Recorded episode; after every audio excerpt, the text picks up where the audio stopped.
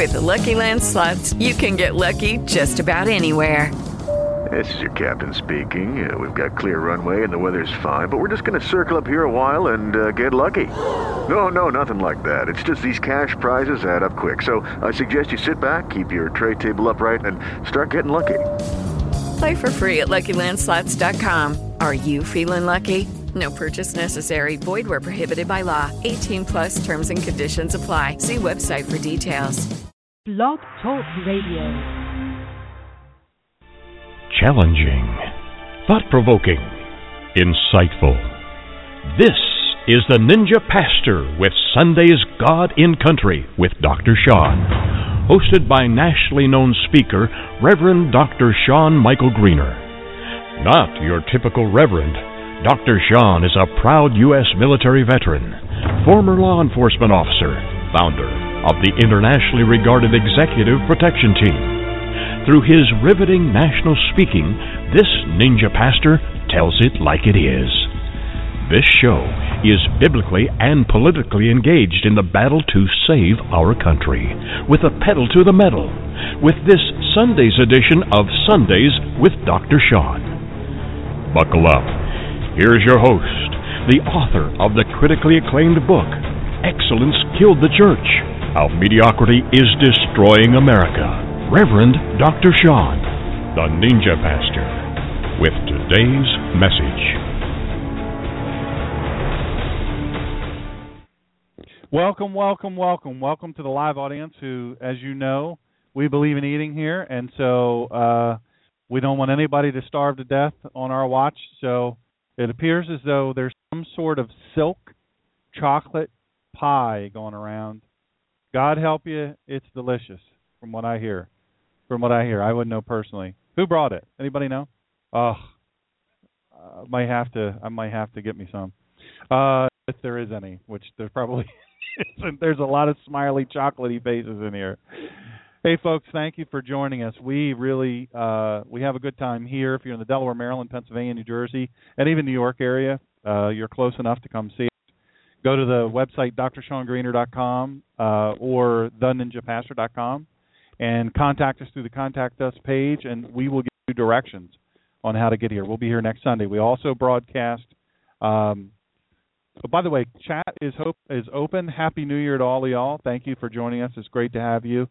Um, we want to say there's a lot of folks that are that are ill right now, and we just uh, want you know you're we're in you're in our prayers, and uh, also for our soldiers overseas, we really are thinking of you right now. We miss you here. We can't wait for you to come home safely for the Gold Star families that just became sadly Gold Star families over the holidays. We uh, we know how difficult that is anyway, but then when you add on to it the holidays, and then there's others that have lost relatives, all of that. Thank you very much. Uh, it's very thoughtful of you. Uh, relatives who have uh, lost, been lost in the holidays. It's tough. It's a tough time, and so we think of you, and we pray uh, also for uh, Carson. Continue prayers for him also for my buddy Eric, uh, and then also uh, Chris Cahalan is home, believe it or not, and he's on his pump, and uh, he's got health aides coming, and his kids are his nurses, and his wife is, you know, trying to stay healthy. Everybody's trying to stay healthy, and uh, hopefully everything will work. And we're glad to see our, our brother Don here tonight. So we're blessed in many ways. We have a lot of answers to prayer in 2015. Tomorrow, join us for our broadcast tomorrow. Uh, yeah, there. I know chat is saying they're they're hungry for pie. Now they've really. I'm telling you, you need to come see us. If, if this is the way we eat every single week, it's unbelievable. Air quotes light snacks we have, but it never works that way. So five o'clock we eat, and then uh, come uh, come five thirty we come live here. So we're glad, glad, glad, glad, glad that um, you know that to have you. Any any visitors, we love having visitors. So wasted moments. 2015 was 365 days. It was 12 months. It was 52 weeks. January 1st, 2015 might be long forgotten, as were your resolutions. Well, why didn't you keep them? Last week I taught that it might be because your resolutions might not have been for you. They might not have been God's will for you we must re- be resolved as a resolution. Most folks choose to do what is doable, what is achievable, they do. They do what is acceptable societally. Maybe you should think about a different but not old way of being resolved. Isn't it time? The calendar is not your friend. The clock is ticking. So, what do people say? Uh, you know, at December 31st, and then that next second is is January 1st, December 31st, 2015, January 1st, 2016. It's really one second. Countless greeting cards that get sent throughout the Christmas and New Year uh, time, the Hanukkah time as well. They get sent through the mails. You know, what are the mails? They're emails, text, Twitter, LinkedIn, Instagram. I don't know. There's so many others. Snapchat. I don't. I can't even keep up with all that. I know. Yeah, the the U.S. mail. If all else fails, people still use that, right? The mail. They say salutations and celebrations. What do people say? They say this: Happy New Year, right every time. And there's there's fireworks over in Dubai. They had that hotel at the address. It's an hotel, literally within reach, blocks really, of uh, the world's tallest building, which they had the world's most elaborate uh, fireworks display. Amazing uh, they could do it over in uh, Abu Dhabi. They they were able while they're fighting a uh, high-rise fire, really serious high-rise fire. They're having fireworks just blocks away, and they managed to pull that off. I don't know how they did that, but it's pretty impressive. But everybody all around the world saying Happy New Year. But you see, the New Year is not really new.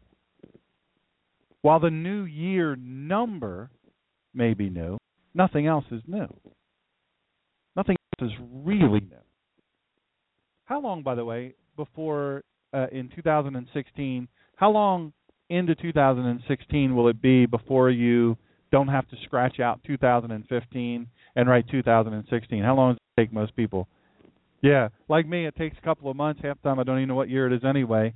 So you'll be scratching out uh, 2015 to write 2016. Now, I have a traumatic brain injury. I don't know what your excuse is, but uh, in all fairness, I did that before the brain injury. So so while we tell one another through strained, hopeful smiles to have Happy New Year, and we hope the new year will be better than the previous year. Well, in reality, the external passing of time marked as December 31st of 2015, rolling into January 1st, 2016, and aside from a momentary, and I said this before, it's literally one second opportunity to begin something on the first, actually nothing really changes. While potentially millions of hopeful people all around the world shouted Happy New Year in whatever language they speak, they awakened to the same old burdens as before. They awakened to the same hurts, habits, and hang ups.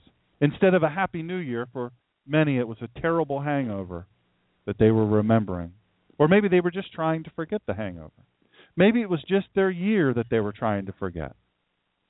There is no magic hour at midnight that suddenly, for that matter, magic second, really, because the difference between one year and another year is literally one second. But there's no magic point at, at, of time at midnight that suddenly and magically ushers in utopia into a life with hurts, habits, and hangups. But on some level, we hope maybe this year things will be different. And of course, by things, we mean external things circumstances. Talk about today, in order for things to change, we must change. We must change first.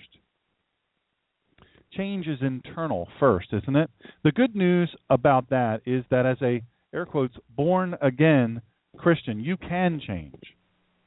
In fact, let's be real here. It's not only that you can change, as a Christian, you are expected to change. One of the things I'd like you to change, if you don't listen to our Monday show at 4 p.m. Eastern Standard Time, every single Monday, the collision of faith and politics with the Ninja Pastor. I'd like you to change that and listen to that same channel.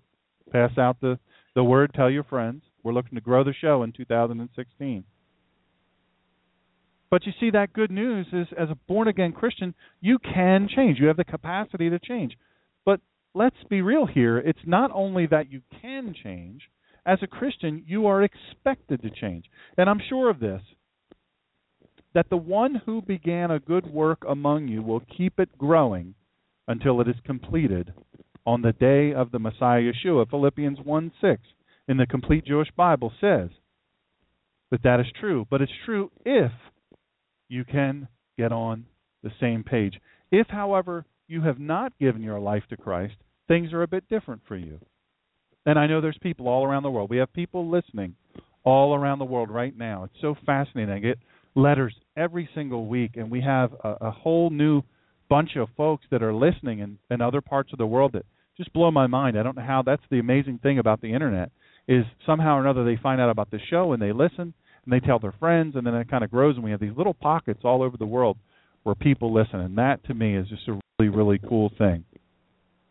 But see, the thing is, is I know that there's people that listen to this show. I know everyone in this room, and I know the condition of your heart, and I know that you you are a follower of Christ. You're a follower of the way. But the fact is, the fact is, is in the radio audience all around the world, we know that there are people that have not placed their faith in Christ. In fact, we have a very prominent atheist. God bless you and welcome you. We thank you for joining us. But uh, we have a very prominent atheist, atheist, who listens to the show that I know hasn't placed their faith in Christ. And we pray always that the Lord will touch their heart through not just my words, but God's meaning, God's intent, and God's meaning. So we'll come back to that in a little bit. Prior to your acceptance of Christ, though, you were unable to make real life changes for the better. You were unable to do the good works God prepared in advance for you to do. But why? Why were you unable? Because you were under the authority of the ruler of this world. You were under the dominion of sin, and all the willpower in the world is insufficient without Christ. But with God, all things are possible. Possible, but not guaranteed. But now they're possible. If you place your faith in Christ, all things are possible. Not guaranteed, possible. There's something you have to do. Colossians 1:13 tells us that we have been delivered from the domain of darkness and transferred into the kingdom of the light of his son. It, verse 13 says, and I'll give you 14, 15, 16, 17 as a bonus free of charge, no cost or obligation to you. He has rescued us from the domain of darkness and transferred us into the kingdom of his dear son. It is through his son that we have redemption. That is, our sins have been forgiven. He is the visible image of the invisible God. He is supreme over all creation because in connection with him were created all things, in heaven and on earth, visible and invisible, whether thrones, lordships, rulers, or authorities, they all have been created through him and for him. He existed before all things. He holds everything together. You see, we're now able to grasp His plan for us and strive with His power and the Holy Spirit in us to make changes. Sometimes we allow ourselves to be defeated before we even start. I, I think it's because we don't fully grasp this fact. Fact that we are a new creation and that we are now operating under a new system. See, it's this way. You, got to believe this fully. Not some, but fully. You have to believe and live this fully without hesitation. If it's not all, it's not any. But what makes a new year a happy new year? Well, I think it's the new birth. It's the new birth talked about in John 3 3 through 5. Yes, indeed, Yeshua answered him. That's Jesus. Uh, that's his real name. I tell you that unless a person is born again from above, he cannot see the kingdom of God. Nakdimon, or as you know it in English, but not really his name, not even remotely close, Nicodemus, said to him, How can a grown man be born? Can he go back into his mother's womb and be born a second time? Yeshua answered, Yes, indeed. I tell you that unless a person is born from water and spirit, he cannot enter the kingdom of God. But what does unless mean? Yes, indeed. I tell you that unless a person is born from water and spirit, he cannot. Unless and until he cannot. Unless means necessity of the new birth. It's necessary.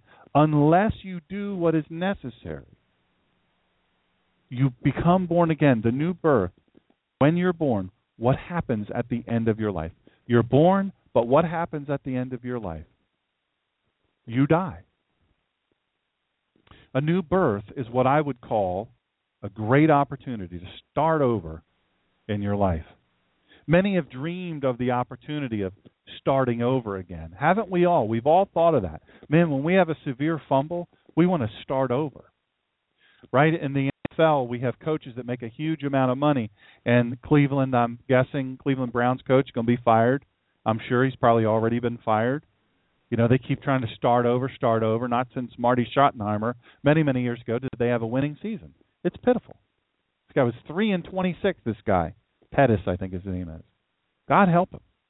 He's going to have to get a new start and another job somewhere else because they're going to fire him. The New York Giants, I think they they fired their coach for a new start. They want to start over. We we look at leadership as it takes over other other companies and different organizations. When they look for new leadership, they look for a new start. They look for new people to get a new start to do something, do something better. It's the it's the dream of the opportunity of starting over again. But let me just tell you first what the new birth is not. The new birth is not baptism. Look, you don't get reborn by being dunked. I always talk about baptism versus immersion. Uh, you know, baptism is not a sprinkle. It's not a it's not a running through the sprinkler. It's not somebody drizzling something over your head. It's being immersed. It's going all the way under. Remember last week we talked about that. Listen, it, you're not going to be reborn by being dunked underwater. Water is not going to make this happen for you. It is not reformation. You don't get reborn by adopting some complex or even arcane theology, or even after 11 years of postgraduate theological education. You don't get reborn from reformation. No. The only way, the only way the true new birth takes place upon receiving Christ by faith. John 1:12 reads this way, "But to as many as did receive him, to those who put their trust, what did they do? They received him. They put their trust in his person and power.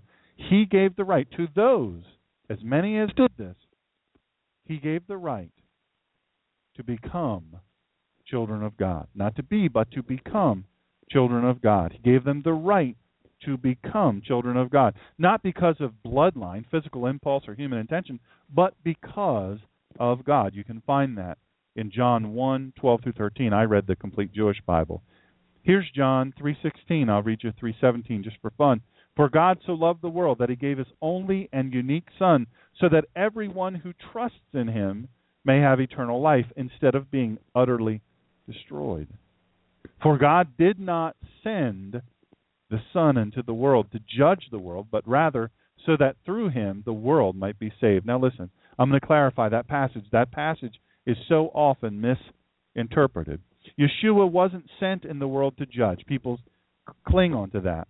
That wasn't Yeshua's mission. He wasn't sent into the world to judge. That wasn't his mission. That wasn't the game plan.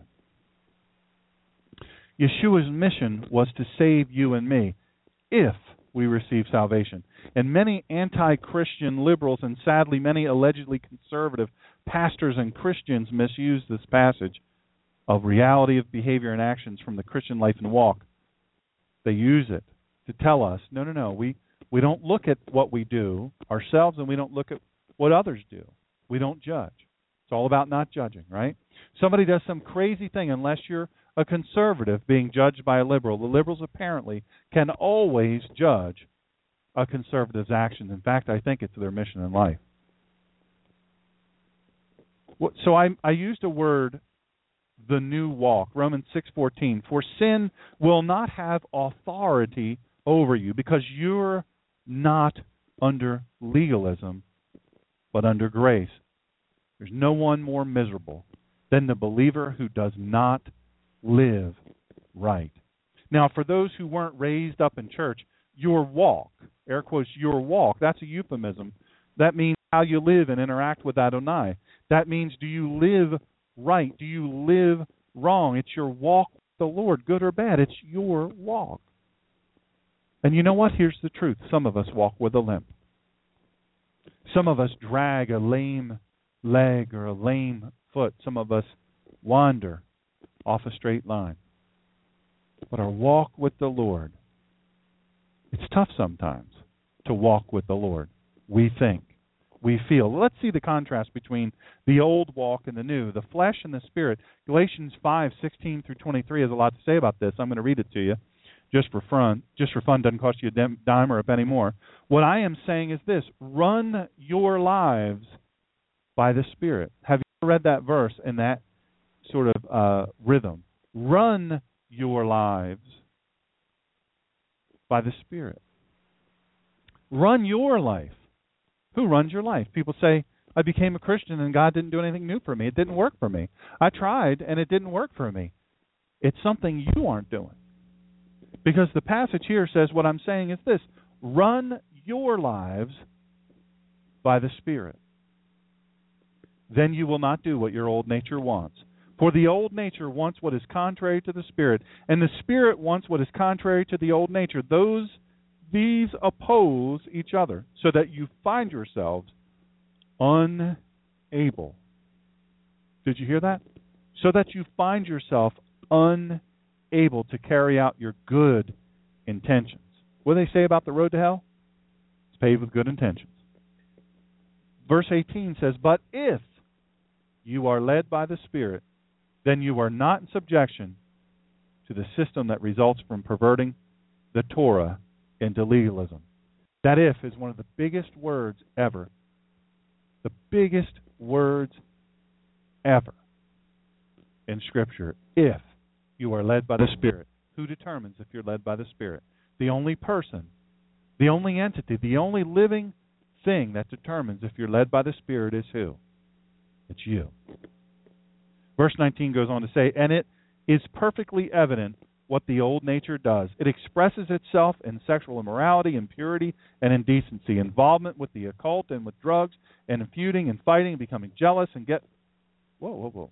Hold on. What? What did that just say? Involvement with the occult and with drugs. So we're we're we're. This is scripture here, right? So we think the drug issue, the drug problems, are a new thing. Guess what? It wasn't.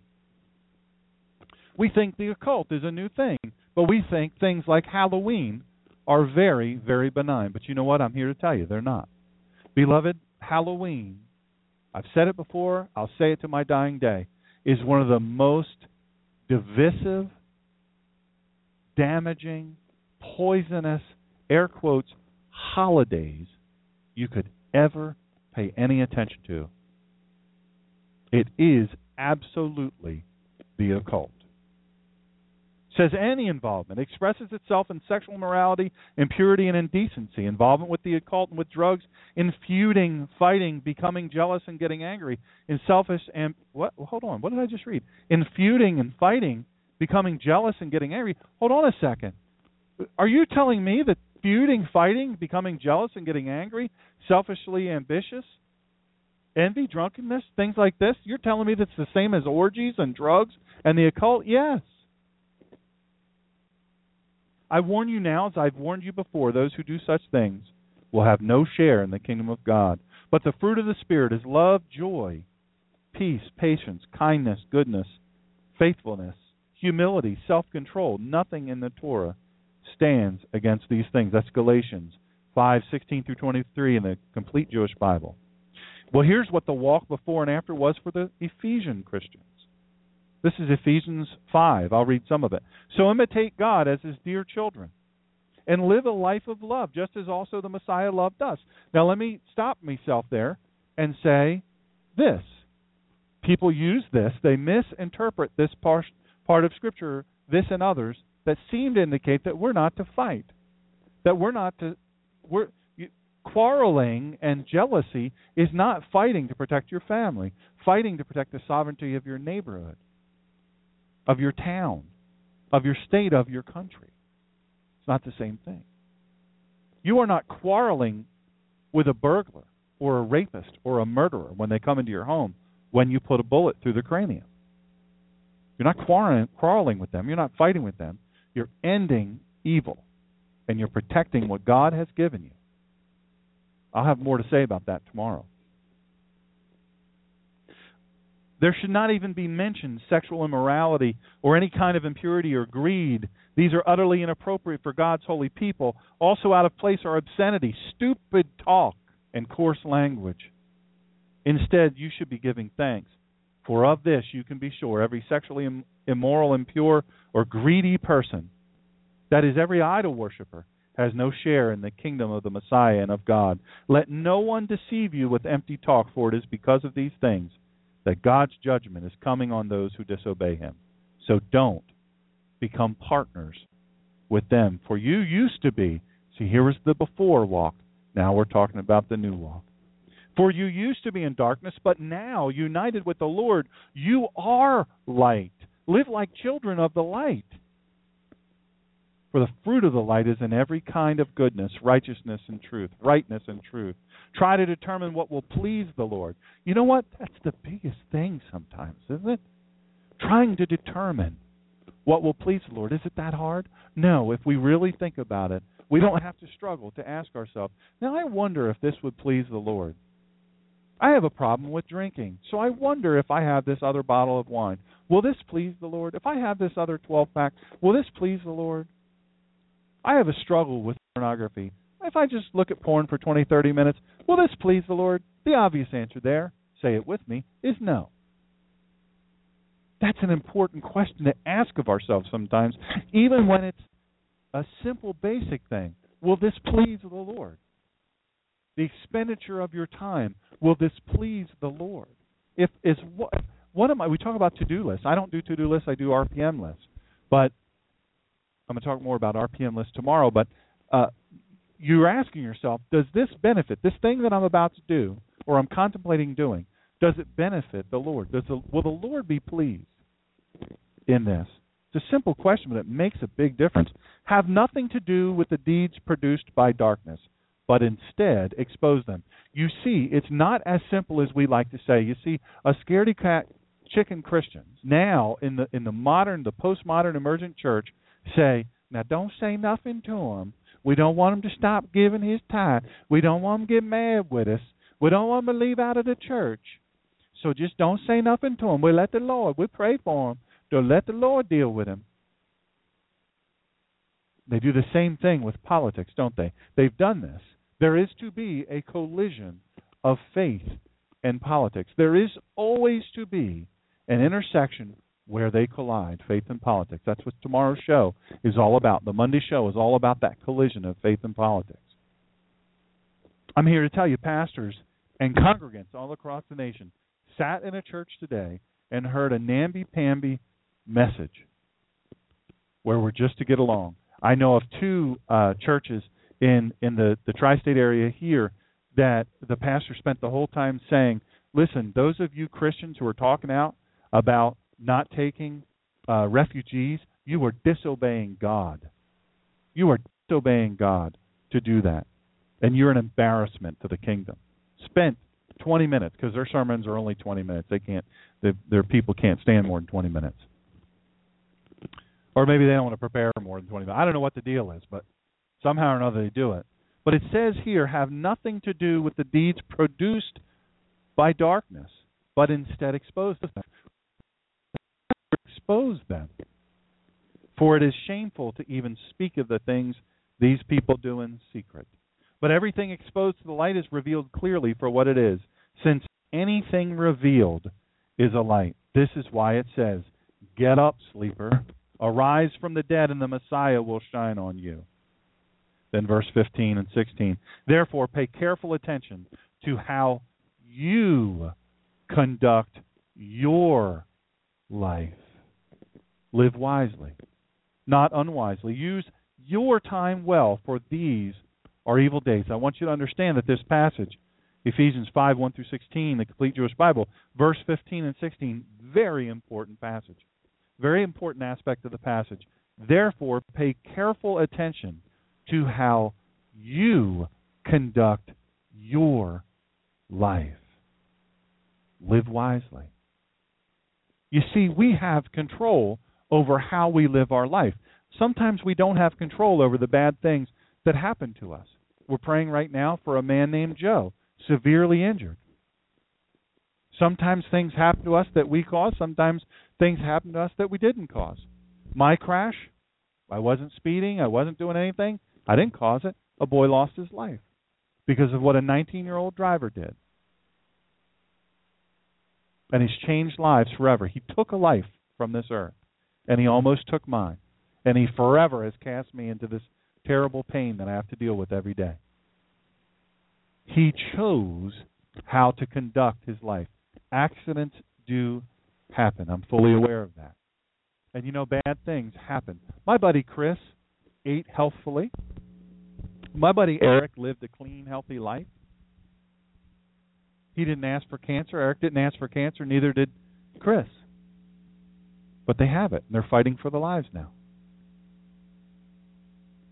Sometimes things happen. But it says here very carefully, therefore, pay careful attention to how you conduct your life. You know, people say all the time, it's not what happens to you, it's how you react to what happens to you. It's what you do with what happens to you. By the way, shout out to our our uh, friends who are not with us. One is homesick and the other is in Texas, the great state of Texas. We're praying for the people in Texas. Boy, they've had a rough way. Also, shout out to my good friend Rick Green. You all know of Constitution Alive and and WallBuilders Live, and he does things all across the country. And uh, great family, really, really great family. He is now running for Texas Supreme Court. He's going to. There couldn't be a better person on Texas. And let me tell you something. He does real well traveling across the country speaking. He doesn't need to be a Supreme Court judge. I'm just telling you that. But there could never be a better person. And boy, does he know the Constitution. Wouldn't it be something to have somebody in a Supreme Court across this land that actually knew the Constitution? But it says here, it reads this way pay careful attention to how you conduct your life. Some of us spend far too much time paying attention to how others conduct their lives and not enough time to how they conduct their own life. This next verse, I want to say, is a massive shout out. A massive shout out to proper time management. Listen, if you're a follower of Christ, if you're a follower of the way, and you can't ever get anywhere on time, you are egregiously late for everything. You have responsibilities that you never fulfill, or you rarely make it. Now, there's a difference between being overcommitted to being a yes person. You'll always say yes, and your plate is too full. In 2016, if you're a yes person, learn to say no. God doesn't want you to do everything. He wants you to do something. And something the something he wants you to do, he wants you to do well. Don't worry about hurting people's feelings when you tell them, "I'm sorry, my plate is full. I can't do that." Sometimes you know what you need? You need if you're that person that's been doing a thousand things for everybody else. Sometimes you need to step back and take a breather. Sometimes you need to spend time in the Word and say, you know what? I, I can't do any more stuff. I've got to heal. I've got to catch my breath. Let me tell you what, if you're that person, God will get a hold of you and he'll find a way to slow you down. Rick Green, I mentioned Rick Green. The morning before, and that fellow right there, the morning before my car crash, the Wednesday before, Rick Green called me and he said, Lord, the Lord has really put on my heart, really put on my heart for you that you need to be doing what I'm doing, Sean. You need to be traveling around the country. You need to be doing DVDs and preaching all across the country and and you need to write a book and you need to just do all this stuff. Do what we do. You could do it. You know, but the Lord's really been on me about that and, and I just thought I'd call you and tell you he was on a layover on his way back home to Texas. And you know what I said to him? I said, "You know what? I don't have time, brother. I love you, man, but you don't have any idea what my schedule's like. I'm trying to run businesses and keep up with this, that, and the other thing, and there's just no way. My plate is too full. I just don't have time." Lord will make time, won't He? The Lord will make time in your space. A whole lot easier just to say yay to the Lord. If the Lord's telling you, do it. Don't wait.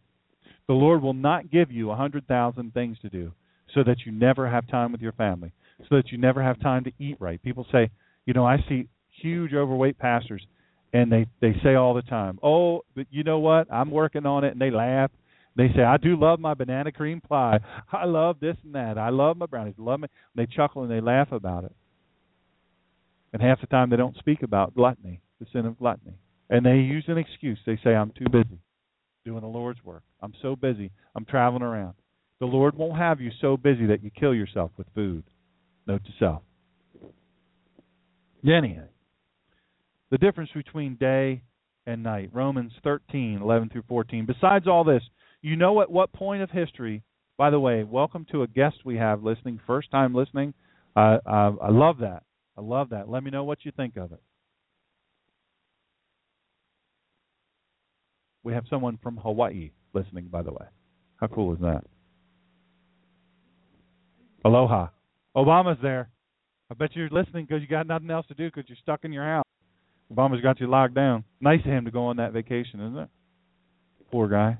Besides all this, you know at what at what point of history we stand. So it is high time for you to rouse yourself from sleep. What did I just say? The end of that last passage. Use your time well, for these are evil days. Folks, you have to be an efficient person. You have to find your way to be an efficient person. Excuse me. My daughter is in veterinary medical school, and she's going to be a veterinarian. And she has told me, she said, Dad, this is the hardest thing I've ever done. It is so much work coming at you. We have a physician in the house. Um, it's you know what? You it's just coming at you all the time. And it seems like it's impossible. It really she told me, she said, Do they really expect us to know all this? To be able to save animals' lives. Do they really expect us to know all this? Yes, they do. And you know what happens is exceptional people are exceptional at managing their time. Use your time wisely, for these are evil days. This is the difference between day and night. Besides all this, you know at what point in history we stand. So it is high time for you to rouse yourself from sleep, for the final deliverance is nearer than when we first came to trust. Folks, the clock is ticking, and the clock is not on your side. The night is almost over. The day is almost here. So let us put aside the deeds of darkness. Folks, this is Romans 13, 11 through 14.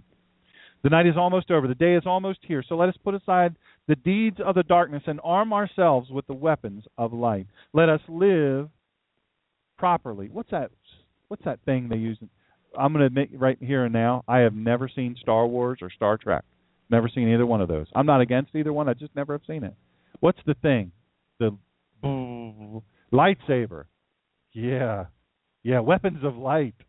Wouldn't you love to have something like that? Let us. It's always about weapons for me, isn't it?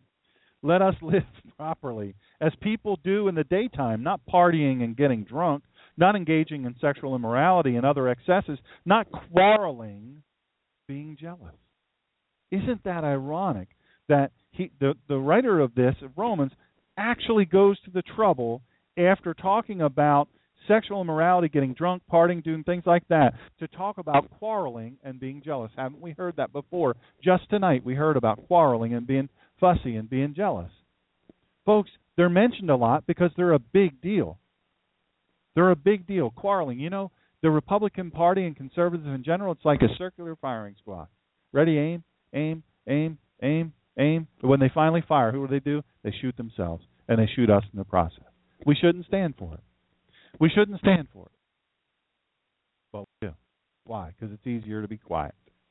Right? It's easier to not expose, to just grumble about it than to expose it and do something about it. This election, I'm going to tell you, beloved, this election is the most important election of our time. If we fail as a country, mark my words. But we're not to quarrel or be jealous. Instead, clothe yourselves with the Lord Yeshua the Messiah and don't waste your time thinking about how to provide for the sinful desires of your old nature. Well, what do we do? I talked about the walk, what the walk is. To practice the new walk, you must, you must, you must feed the new man, the new you. Second Peter two one through three talks about this. But among the people there were also false prophets, just as there will be false teachers among you. Under false pretenses, what we got a guy? Hope and change. Hope and change. He traveled around the world talking bad about America, waving his hand, talking about it's going to be hope and change, hope and change. So much better when I become president. I'm going to unite the world. I'm going to be the president of the world. And what happened? Nobel gave him a peace prize before he had done a thing. How egregious. How demeaning for the prize that was once revered. You talk about false prophets. I said uh, years ago, before the man even became president, I said, mark my words, he will absolutely, when the point comes that there is no political loss to him, he will absolutely come for conservatives' weapons. He will make an attempt to disarm the United States of America. I, I, for one, won't stand for it. Because what has happened in history when folks have laid down their guns, taken them to the government authorities, and said, "Okay, we believe you, government. We believe you. We're gonna we're gonna hand over our guns." This is why the Center for Self Governance is so important, folks. It is so important because it teaches you what the government really is, and it teaches you that you to be a person who lives and embodies self governance. If we as a nation of citizens were self governing, the government would be irrelevant.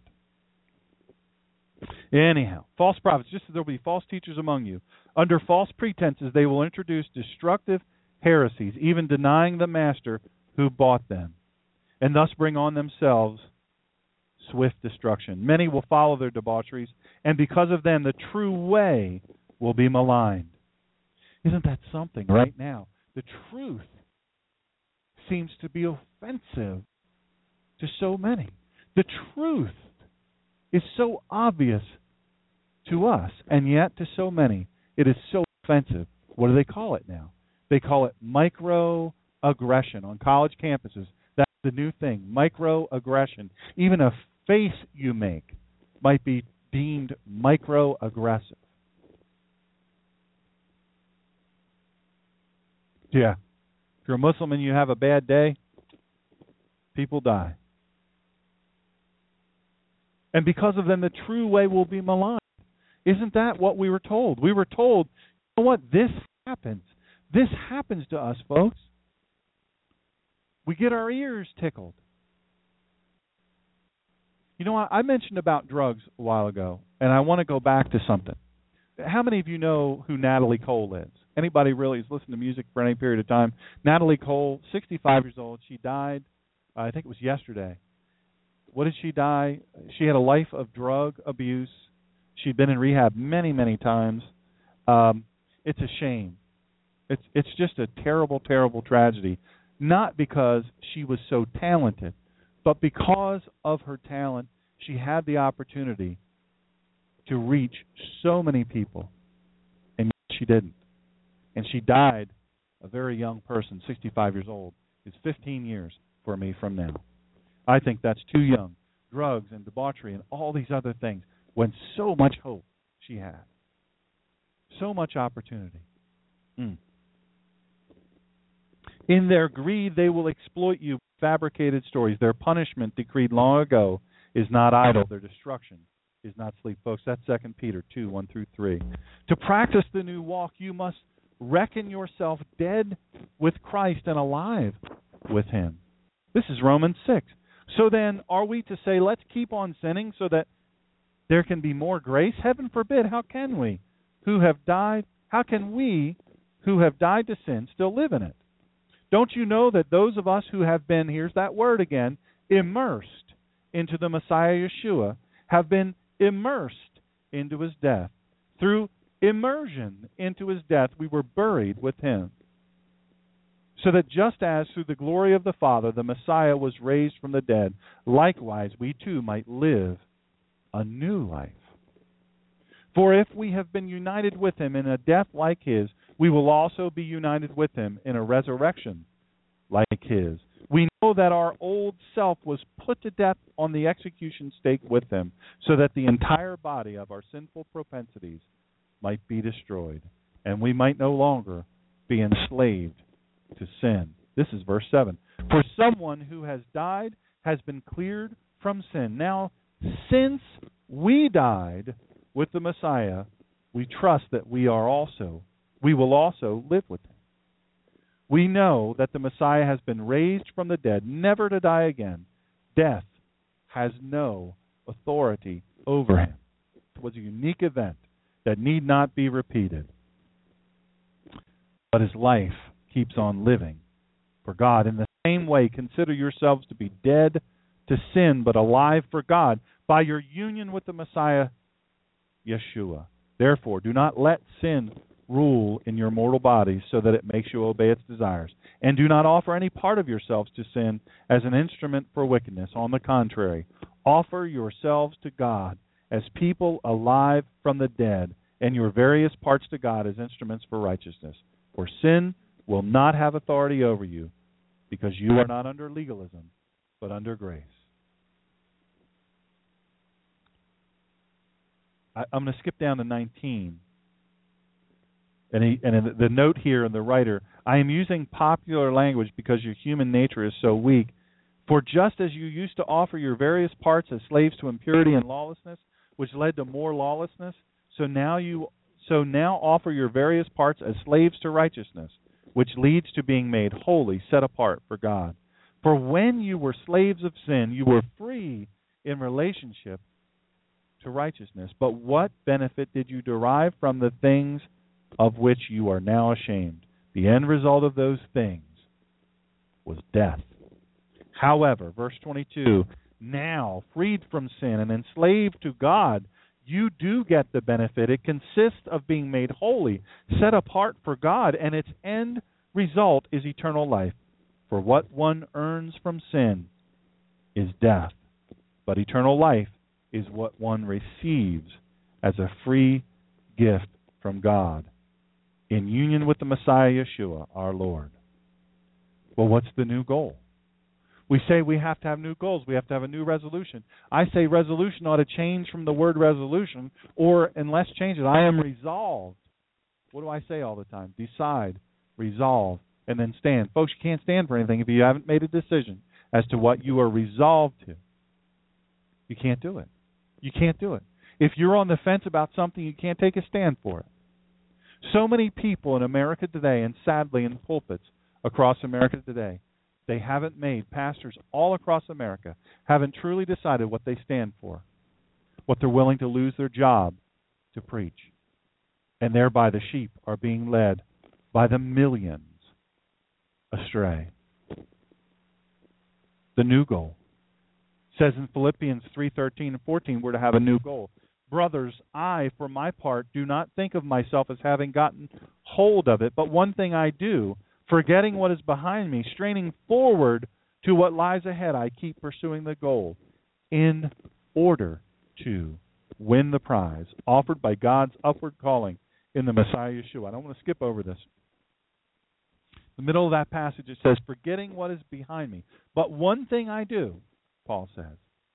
One thing I do, forgetting what is behind me and straining forward to what lies ahead, I keep pursuing the goal. Folks, you can't drive safely, never looking ahead, always looking in the rearview mirror. You know what's going to happen? I talked about this last week. Your car is going to go off the road. You're going to either hit a pole or you're going to end up in a ditch. You can't drive forward while looking back. Look, it's important to learn from your history and move forward. I do a sermon. It's on iTunes and it's on the ninjapastor.com and all these other places. It's called Hunting Dead Lions. I encourage you, if you're a person who just can't seem to stop looking in the past and you can't seem to move beneficially forward, then listen to that sermon. It's only about 41 minutes long. I doubt that. I don't think I've done anything in 41 minutes. Maybe it's 56 or 58 minutes long. I think they said I had an hour and was I preached it live out in Ohio at a church in Ohio, and I think I might have gone over. I don't know. We'll just see. I wasn't on the radio then, so we didn't have these strict times. But anyway, the point is, hunting dead lions. There's no commercials or nothing like that. It's free of charge you. Don't have to listen to it. But Google that, "Hunting Dead Lions" by Dr. Shawn Greener. That'll help you. I believe it'll be a, a, a benefit and a blessing. Forgetting what is behind me and straining forward It's not easy. I say this every week, and I mean it every week. No matter where I speak or where I preach, all across the country, I say this every time I'm asked, You become a, a Christian, a follower of the way, it ain't going to be easy. And I'm not going to paint a, a fake thing. Every person in this room has suffered loss, sorrow, and sadness. Every person. Every single person in this room and every single person in our audience. Somebody just said you must have been at, to my church this morning. Somebody in chat when I was talking about what the pastors were saying. Welcome, by the way. I haven't seen you here before, and we're just so glad to have you. And tell us, by the way, in chat how you learned of this show. Um, and tell your friends. Straining forward toward what lies ahead. You know, sometimes we can't see clearly the goal that Adonai Elohim has set for us, can we? Sometimes we can't see it. We can't see it. Did Moshe, or as some people call him, Moses, did Moshe see the promised land? Did he ever get to go in it? No. He was just on that ledge. But yet he kept he kept pushing forward and pushing forward all the way up into but God has said, Hey, you do this, and I will give you paradise.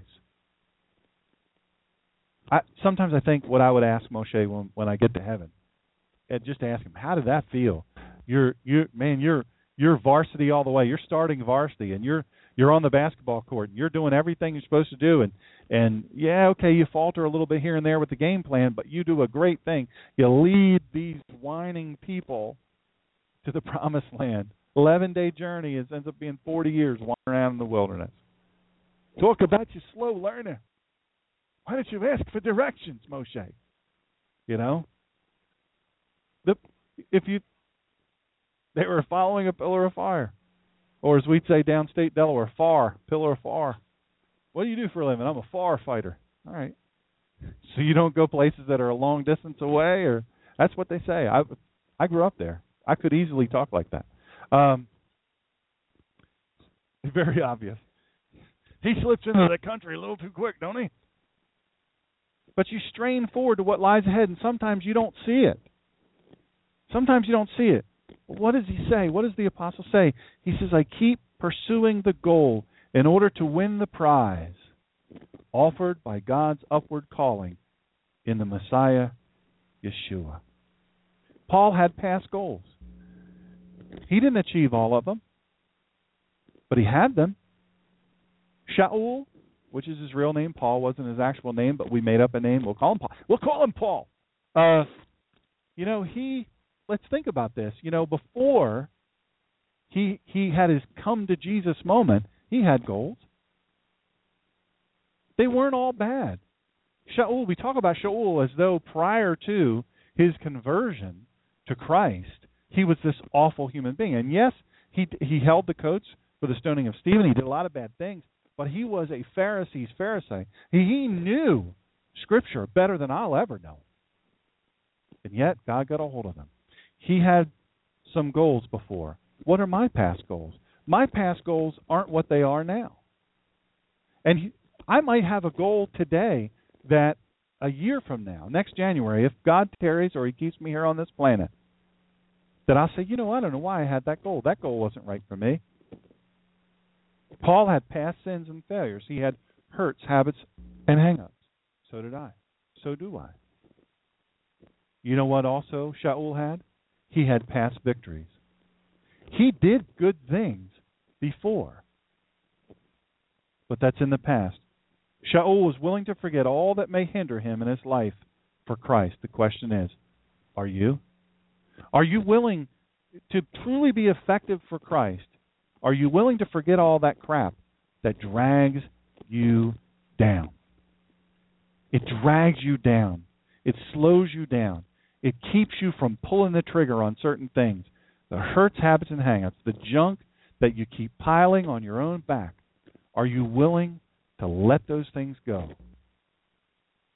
Because it's hindering your life for Christ. Are you willing to let them go and move forward? Do you have a new goal becoming a Christian. Some of the folks in this room have been a Christian for 20, 30, 40, 50 years. You've been a follower of Christ for all that time. Some have been a follower of Christ in our audience. Uh, I got a letter or a letter. Who gets letters? Email. I got an email last week from someone that's been listening, been listening uh, for about a year. Uh, he came to Christ uh, about maybe three months into listening. I'm not saying it had anything to do with this broadcast, but I'm saying that he came to Christ and he said, "Man, it, everything is so different now. It's so different now. I have so many different priorities. I have so many different goals." And that brings a question does the goal you have, do you have new goals since becoming a Christian? Does that goal have priority in your life? Are you willing to say, these are what God has given me to achieve, and these are my priority, and I'm not going to allow anybody to keep me from achieving what God has set before me? Have you ever known a person that's very successful at achieving great things, and you know you see these great things that they do, but then you meet them in person, and they seem so focused, so intense, so laser focused. Sometimes they're a little distracted, it seems, or you think, well, they're not very nice. Then I met so and so. He wasn't very nice at all. He didn't. He wasn't. He didn't speak to me.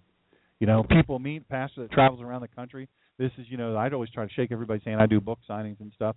I always try to shake everybody's hand. I always try to, you know, do a personal signature on everybody's book.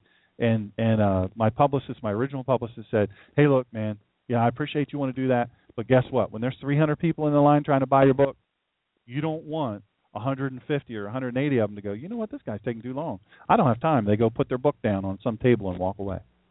You want them to buy your book, so you got to be quick. Develop a author signature, famous guy signature, and off you go. You know. This is what they tell me. This is what they tell me. But you know what? I'll, I'll tell you this. I will tell you this it it it appears to me that God had a different plan for me in my life. And it appears to me, for whatever reason, that was important for me to say, this is what God wants me to do. He wants me to write a personal thing. He wants me to shake hands. He wants me to speak to each person, however long the line is. I, I don't know why. I don't, I don't know why, but He really has given that to me. And I've been so blessed by that. You know, sometimes after you speak, you're exhausted. I normally am. I'm normally super, super tired. I have to tell you, when I shake hands with people and they tell me, wow, that really was a blessing to me, you know, I've been needing to hear that. We've had some people, um, somebody said here, uh, new listener said they stumbled across this broadcast and they let people know by tweeting and Facebooking the show. Thank you so much. Make sure if you're not friends with me on Facebook, go to go to facebook.sm or facebook.com backslash smgreener and follow me on there. It'd be awesome. And at theninjapastor.com if you're on uh, Twitter, the Twitter. I appreciate it. Listen, there was a time in my life I thought about, and this is just me being honest. This is not written down anywhere, but I thought, why in the world would I write a book? What in the world do I know? I'm as jacked up a dude as you'll ever meet in your life. What in the world would I do writing a book? like I know something. You know what's funny is is uh, I had a professor tell me one time, and he uh, Dr. Fraser, fantastic professor. He was so hard. He was so he's such a hard professor. Never gave he's never given anybody a hundred ever, ever, ever. I got a 99 from him. That's best I could do. And Dr. Fraser, me all the time, he's been a very, very an excellent mentor. He's got two doctorates. Uh, he's got a doctorate in theology and a doctorate in something else. Uh, I think biblical languages and maybe he has three. I don't know. He's a really smart guy.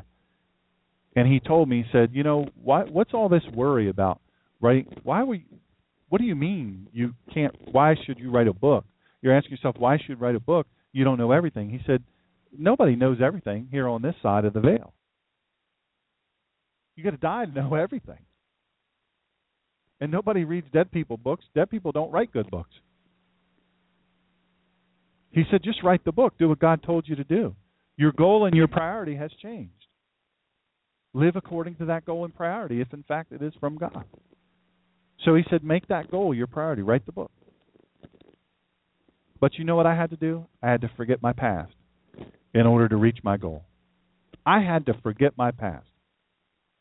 I always joke around and I say, you know, I haven't always been a pastor. I'll throw down with somebody quick. You know, hey, that's how I came up. That's that's the life I've lived. So, you know, I tend to. They don't call me the ninja pastor for nothing. But I'll tell you, I had to forget an awful lot of stuff in order to be able to stand in front of people and preach to them what God's laid on my heart to give to you. I did, had, and I have to do it every single time. Every single time. What are you willing to forget of your past to achieve the goal that God's given you? See, here's the conclusion awful results of neglecting this truth. Here are the awful results. Look, if you have no new birth, if you're not born again, if you don't place your faith in Christ and you don't change, you don't allow Him to change you, you don't allow the Holy Spirit of God into your heart, your soul is lost. Not lost for a while, but lost for good.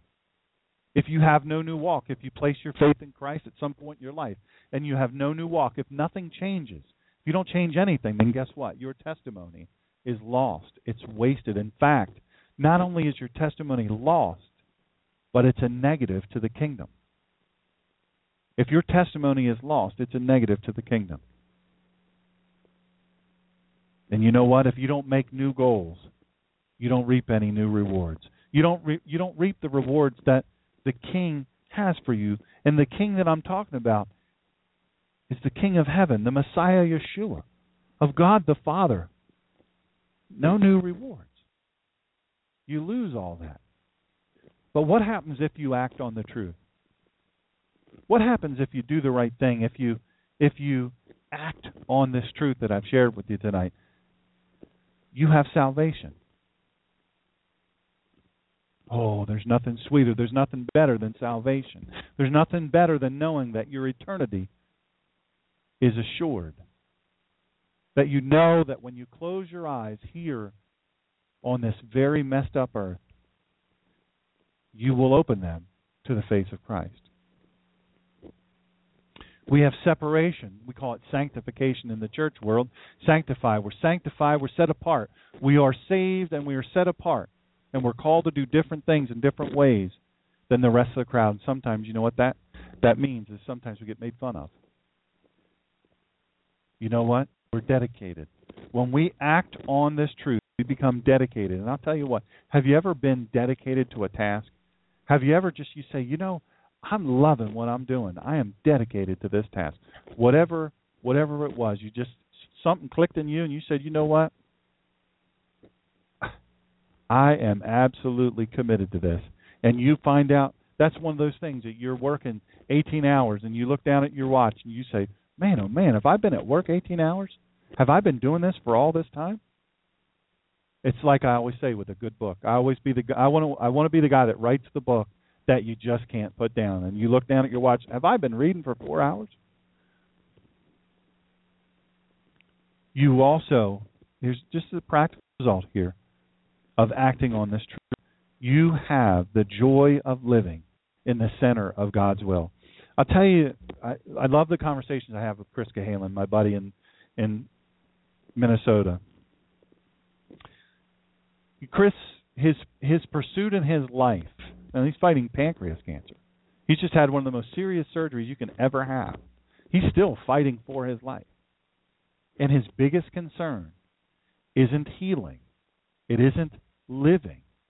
It's living in the center of God's will. He doesn't want to be on the fringe. He doesn't want to be on the edge.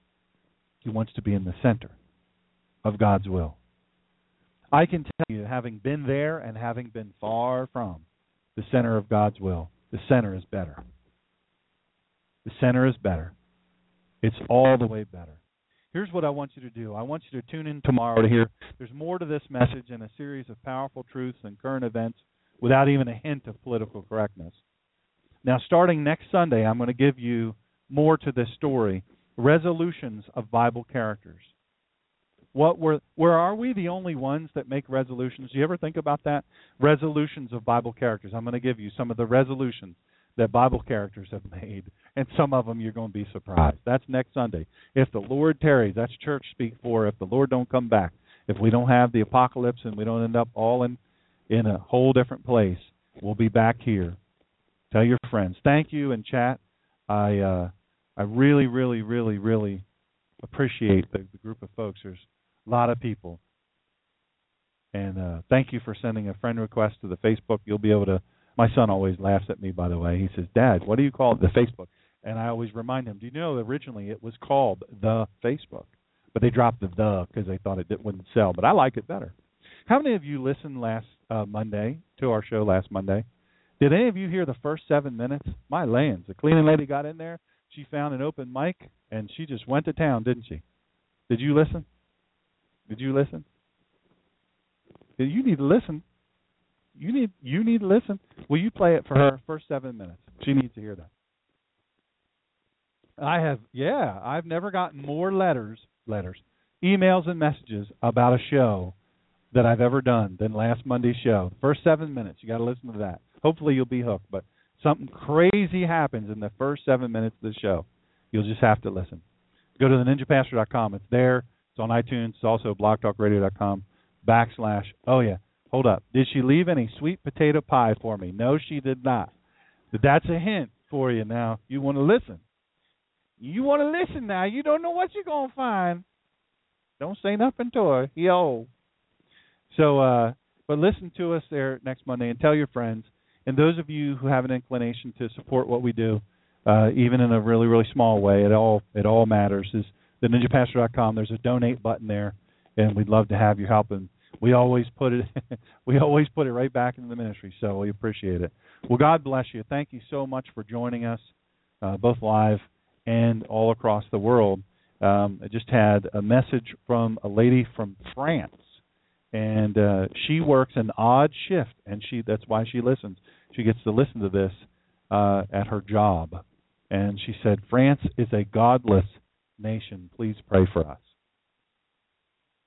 Yeah, it's a shame, but you know what? We can no longer in America, in the United States of America, we can no longer look at France and say, sadly, we can no longer no we can't do this. We just can't.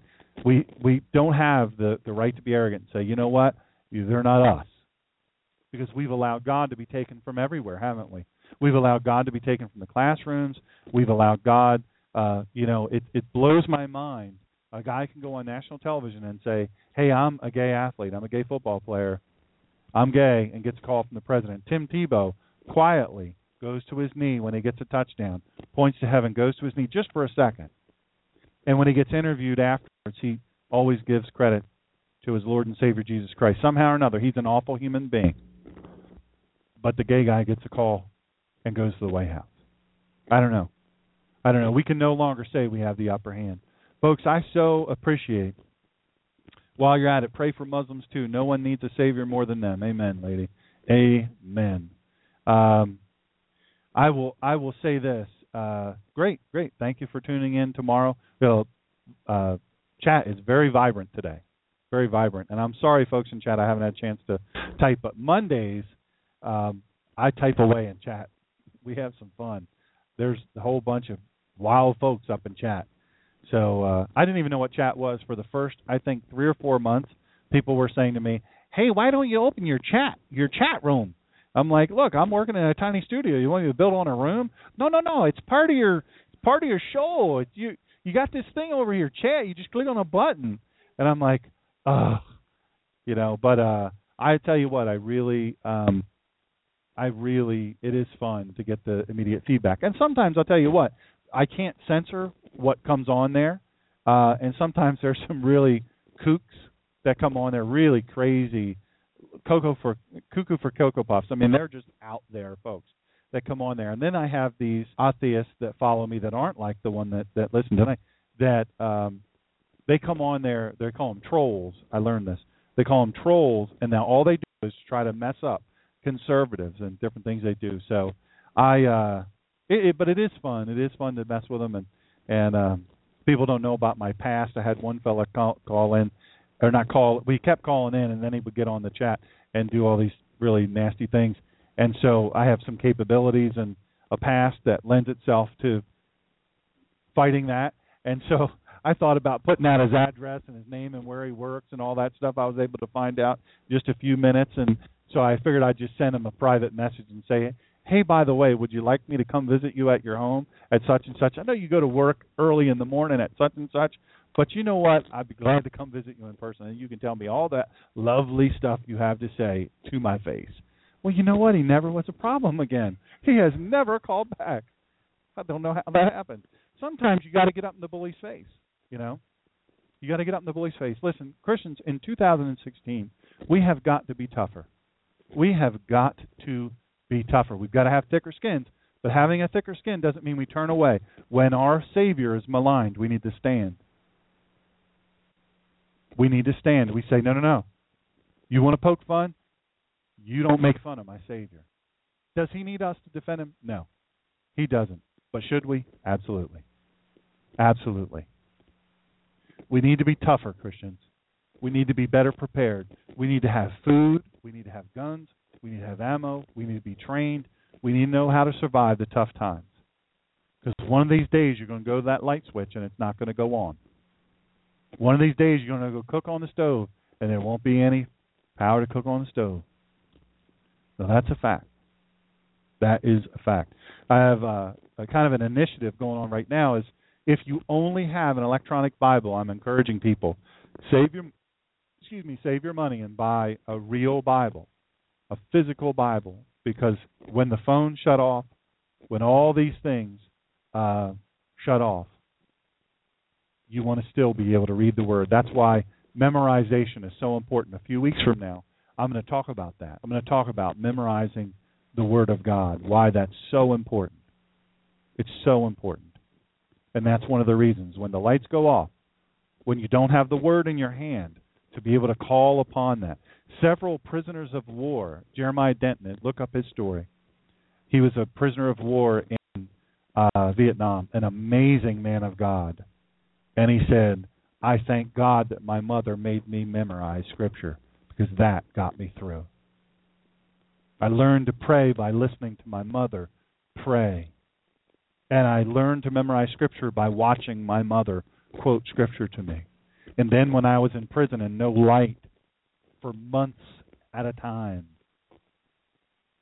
hands bound, high behind him, he was able to pray the Scriptures and sing the Scriptures. You know what? We got to get tougher, folks. We got it too easy in this country. And I'm telling you, 2016 will not be an easier year. It's going to be much harder. A greater challenge we have never faced. As the church and as citizens of a country that was founded on Judeo Christian values, centered in Scripture, we most assuredly are in the greatest challenge of our lives. Thank you for joining us. As you noticed, we went a little bit over but we've been buying up extra time. I don't want you to panic. We've been buying up extra time so that we don't have to rush off. So uh, it won't always be a little bit over an hour, but I didn't want to have to cut anything short today, so we we gathered up a little extra time. God bless you and keep you. Thank you for listening. Join us tomorrow at 4 p.m. Eastern Standard Time, and uh, we'll love to have you.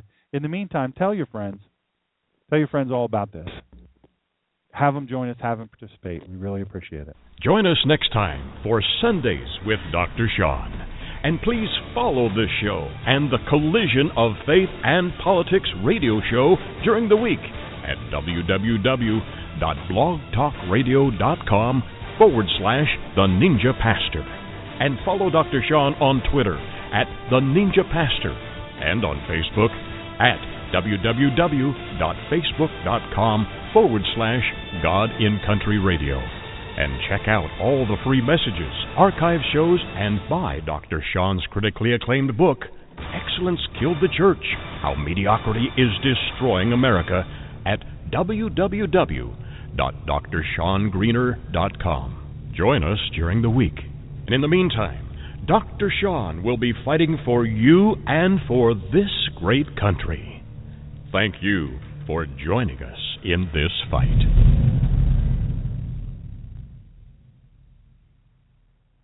Step into the world of power, loyalty, and luck. I'm going to make him an offer he can't refuse. With family, cannolis, and spins mean everything. Now, you want to get mixed up in the family business. Introducing The Godfather at ChumbaCasino.com. Test your luck in the shadowy world of The Godfather slot. Someday, I will call upon you to do a service for me. Play The Godfather now at ChumbaCasino.com. Welcome to the family. VGW Group. No purchase necessary. Void where prohibited by law. See terms and conditions. 18 plus.